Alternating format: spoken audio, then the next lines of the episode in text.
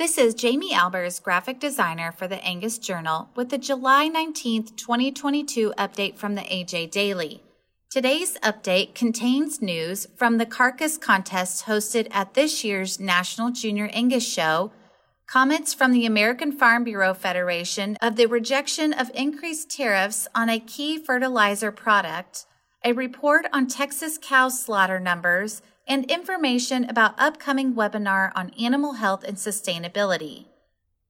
Angus Jr.'s Meet Demand, adapted from a release by Jared Pipkin, Angus Communications. The beef industry is driven by the demand for carcass merit. In recent years, the push for quality has increased. National Junior Angus Association members rose to the challenge in this year's National Junior Angus Show Carcass Contest. The Carcass Contest presents a different perspective for Junior Angus members at the National Junior Angus Show. Instead of leading the animals into the show ring, they lead the steers onto a truck to be harvested. In the days following, the steers are graded, evaluated, and their carcass data is reported. 42 entries from 11 states competed in this year's carcass contest at the National Junior Angus Show, the largest event to date.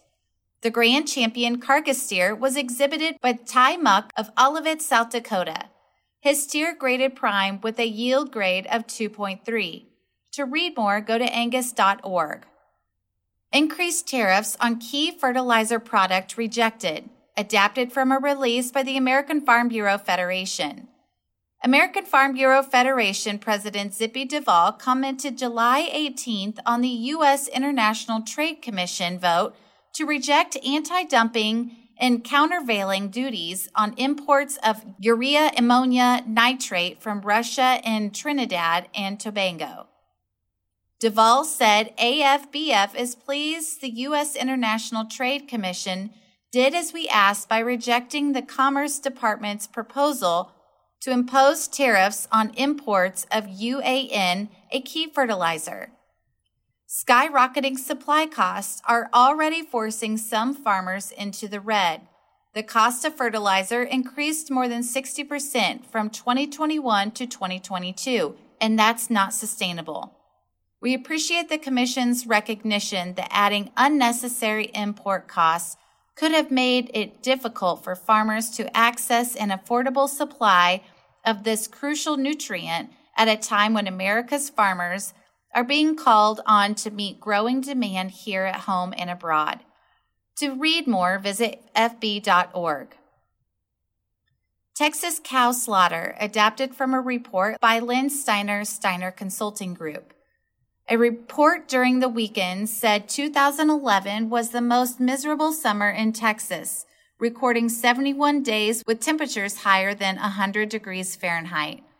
It was especially miserable for cattle producers who ran out of feed and water and had to liquidate a big chunk of their herds.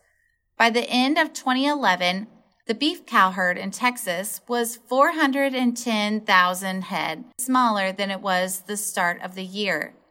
The Texas beef cow herd dropped another 300,000 head in 2012 and 305,000 head in 2013 it took about a decade for the beef cow herd in Texas to recover from that lost supply.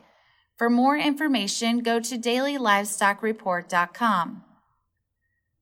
Register now Animal Health, the cornerstone of livestock sustainability, adapted from a release by the Global Roundtable for Sustainable Beef.